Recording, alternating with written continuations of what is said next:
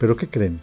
Nosotros entendimos que algunos microRNAs, algunos de ellos, de los microRNAs, de hecho, tienen una sobreexplosión post-mortem durante 14 días. Meatspad, en colaboración con Fundación ANEFIF, es una plataforma enfocada en compartir conocimiento y fundamentos de la tecnología de la carne, que sea accesible para la industria cárnica. En cada episodio, platicaremos con expertos en la industria acerca del manejo ante-mortem, producción, calidad e inocuidad de la carne, entre otros. Este podcast no sería posible sin el apoyo de nuestros patrocinadores. US Meat Export Federation, Ultrasource, equipo e insumos para la industria cárnica y alimenticia. Hola, comiendo la carne, bienvenidos a su plataforma de Meats Padre, versión en español. Me llamo Francisco Nájar. Y el día de hoy estaremos platicando de un tema muy interesante.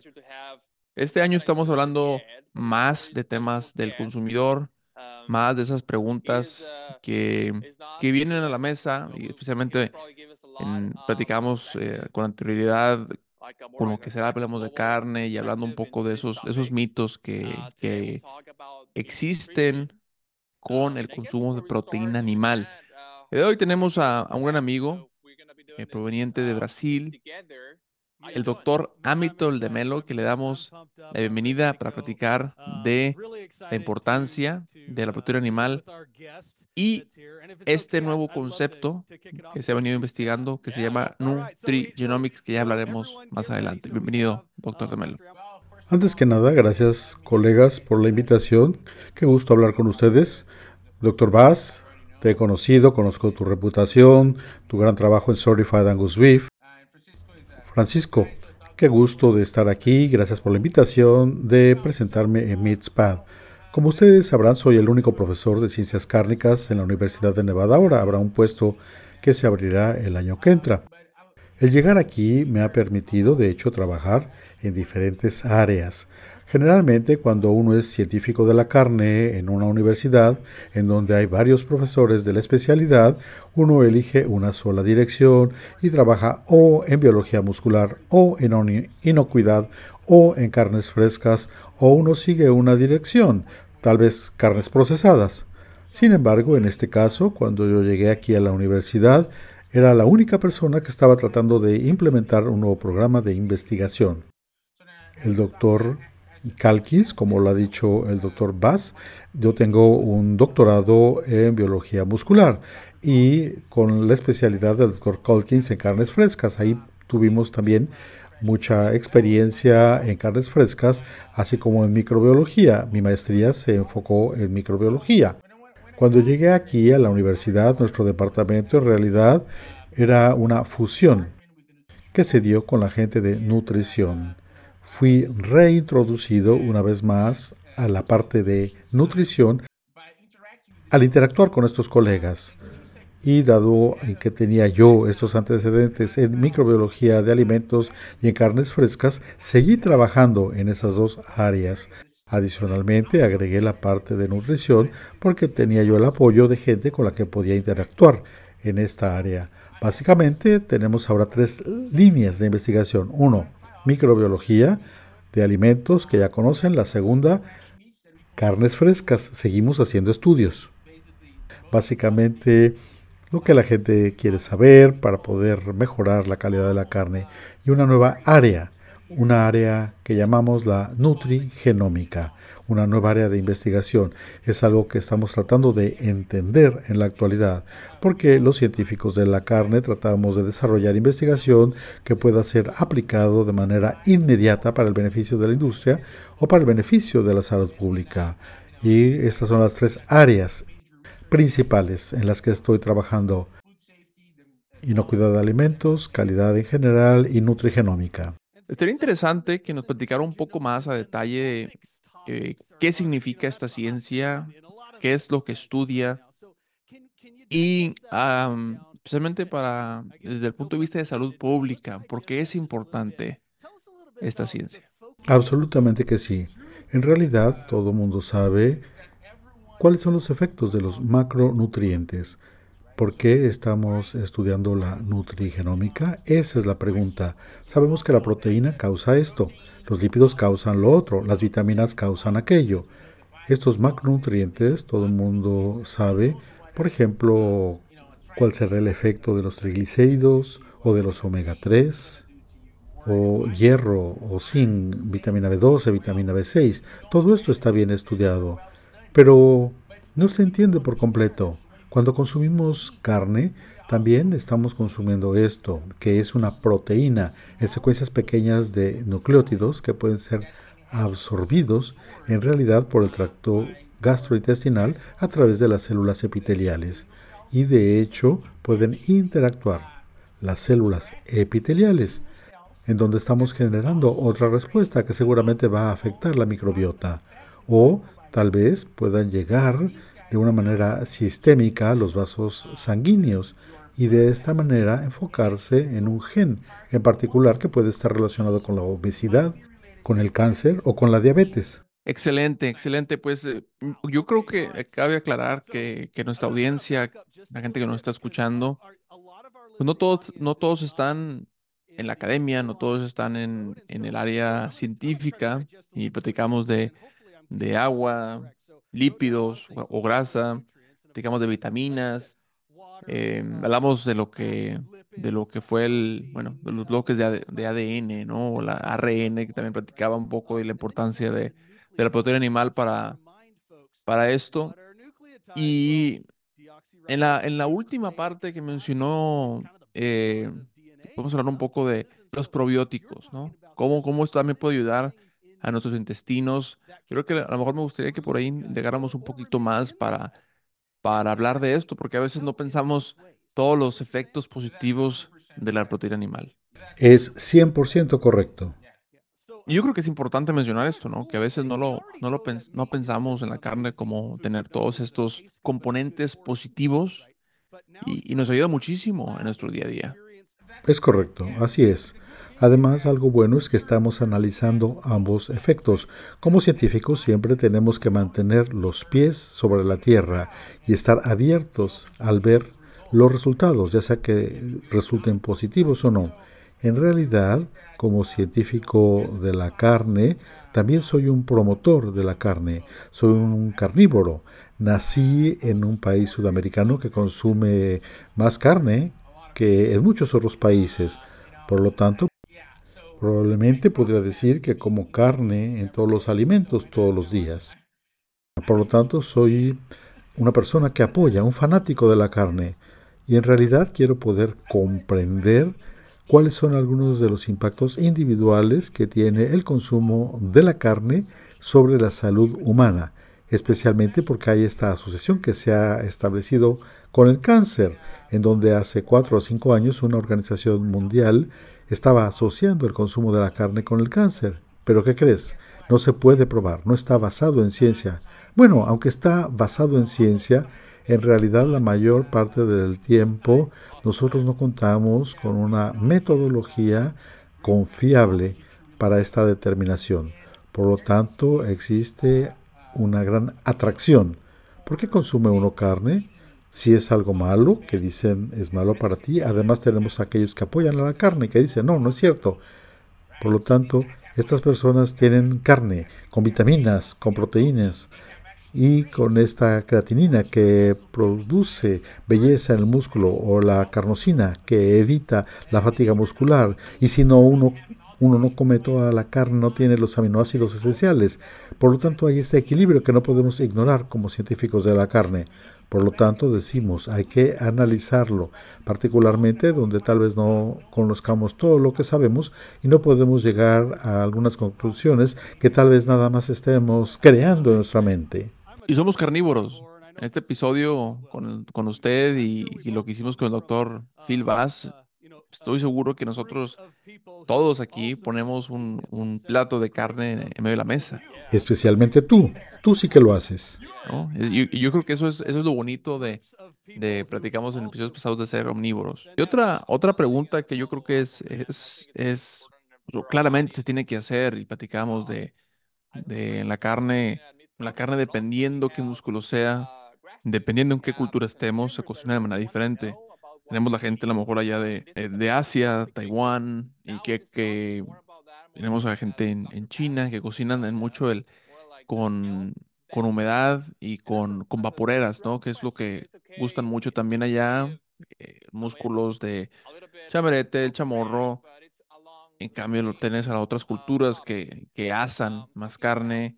Em, yo creo que esta pregunta va, va eh, muy inclinada hacia si el tipo de cocción afecta, pues a lo mejor hablando de la nutrición, esos, esos nutrientes totales, y cómo, es esa relación con, con la salud pública, cómo es esa relación con, con, digo, yo siempre platico que, que entre más tenemos un steak, entre más lo quemes, las proteínas se vuelven un poco más, más, más juntas, se van deformando más y es un poco más difícil digerirlas. A lo mejor, digo, este es un concepto que, que me gustaría que, que, usted, doctor, nos, nos platicara un poco del tipo de cocción y cómo esto afecta el, los nutrientes disponibles. Sí, claro, esa fue la pregunta inicial que tenía yo hace unos tres años. Cuando hablamos de las moléculas de ADN y RNA, sabemos que son moléculas que no son tan resistentes al calor. Nuestra primera hipótesis era que si podían o no sobrevivir, porque los microRNAs no iban a sobrevivir con la cocción, era la hipótesis inicial.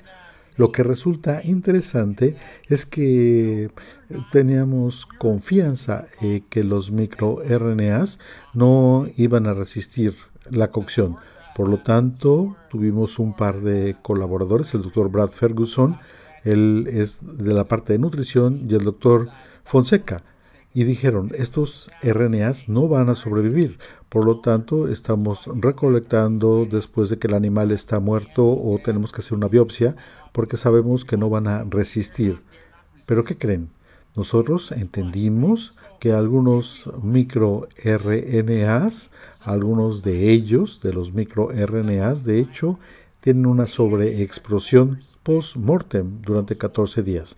Lo que pasa es que uno empieza con X cantidad y después de que el animal muere, entonces esos microRNAs tienen una sobreexpresión y llegan hasta 14 días y luego bajan una vez más. Por lo tanto, este fue el primer descubrimiento. Sabemos que son muy buenos marcadores para algo más. Pueden serlo. Todo lo que pasa post-mortem. Por lo tanto, tenemos algo que está creciendo los microRNAs y vamos a ver del otro lado. Empezamos a centrar la atención en la nutrición. Bueno, si tenemos más RNAs después de 14 días, estamos aumentando la concentración de microRNAs específicos. Pusimos a prueba 9 de ellos. Y luego la segunda pregunta es qué pasa cuando se cocina y qué pasa con la digestión. Porque yo quería saber si estos microRNAs iban a llegar al intestino y si ahí podían ser absorbidos. De hecho, se cocieron a 70 grados.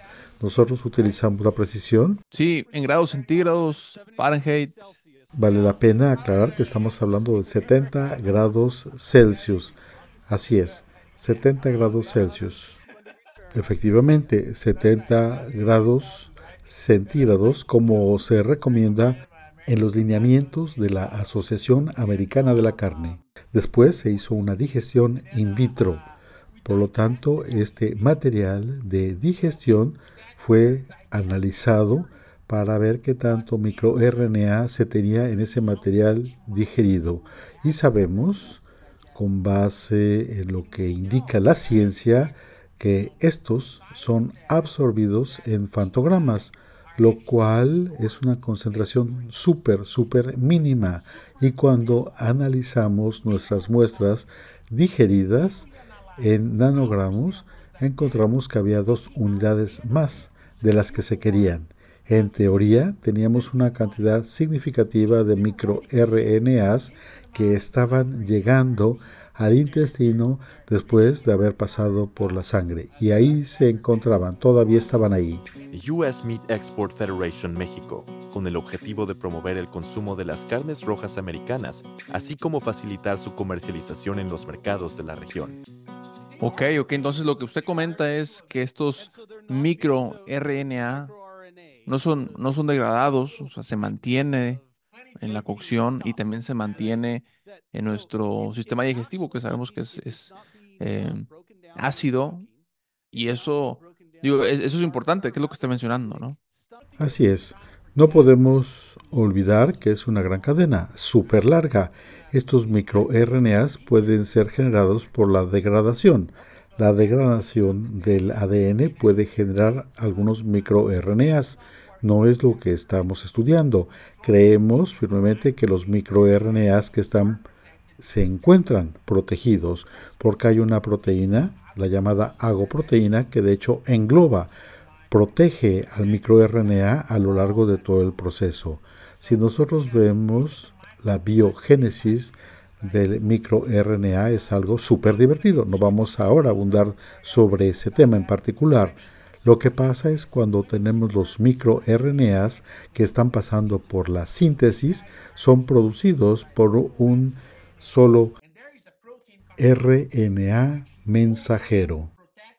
Y hay una proteína AGO2 que lo va a proteger en el proceso. Además, cuando se digiere, no debemos olvidar que existen están presentes los lípidos. De hecho, los lípidos pueden hacer un bypass. Al retener esa proteína, podemos tener una proteína que en cierta forma se ve protegida.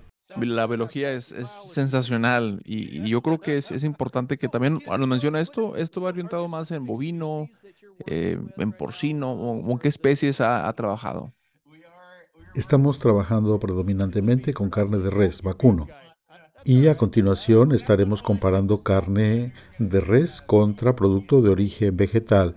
Nos divertiremos mucho. Ahí también tenemos microRNAs de origen vegetal, ahí también.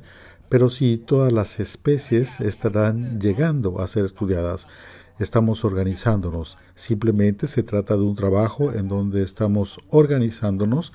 Empezamos hace un par de años, es algo súper nuevo. Hay cosas nuevas que estamos analizando y nos estamos divirtiendo muchísimo. Otra pregunta, eh, otra pregunta interesante que, que, venía pensando es, ¿alguna recomendación para, para nuestros procesadores de carne, esos eh, dueños de negocio, que quieran platicarles o decirles a sus consumidores, a lo mejor recomendación para si, si hay algún tipo de, de, mecanismo para cambiar los nutrientes disponibles o biodisponibles que tenemos en la carne. Entiendo que este podcast tiene que ver con la industria. Hablemos un poco de la industria. Creo que será un tema divertido para los que nos escuchan. Hasta donde yo entiendo, todas las industrias, no nada más la industria cárnica. Las industrias trabajan con base en la demanda. Si hay alta demanda, por ejemplo, de mascarillas durante la pandemia, es lo que se produce más. O por ejemplo, si se pide sanitizante de manos o toallitas sanitizantes, es lo que se va a producir dependiendo de la demanda del consumidor. Yo creo que a futuro tendremos una mejor comprensión, un mayor entendimiento de lo que demanda el consumidor. Ahorita hay preocupación, producto local, producto de pasto, producto de granos. Yo prefiero eh, más omega 3, prefiero carne de pastizal, pero la ciencia nos dice que solamente hay 1 o 2% más de omega 3 en la carne de pastizal. Creo que, que, en el, hay datos que dicen que tienes que consumir 14 libras de, de carne que es lo equivalente a tres, onzas de salmón, creo que por ahí va un dato, ¿no? He tenido estas pláticas con algunos de mis estudiantes. Esta cantidad que se aumentaría de omega 3 utilizando solamente una dieta a base de pasto o suplementos, solamente aumentaríamos 1 o 2% de omega 3. Si vemos la dieta occidental, que tiene una proporción de 20 a 1 de omega 6 a omega 3, agregar un poco así no tendría ningún impacto.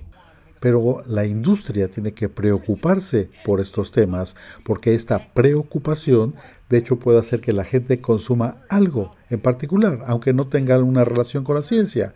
Tiene que ver con sus preferencias o las creencias del consumidor. Esto nos lleva una vez más a la pregunta, no sabemos todavía qué tanto podemos obtener Estamos haciendo ahora una investigación. Los animales en semana, semana y media serán sacrificados, en donde de hecho vamos a analizar el perfil de los microRNA de los animales que han tenido una dieta balanceada diferente. Hay alguna información en la literatura que muestra la diferencia entre los animales que tienen diferentes alimentaciones. Pasto, trigo, o maíz.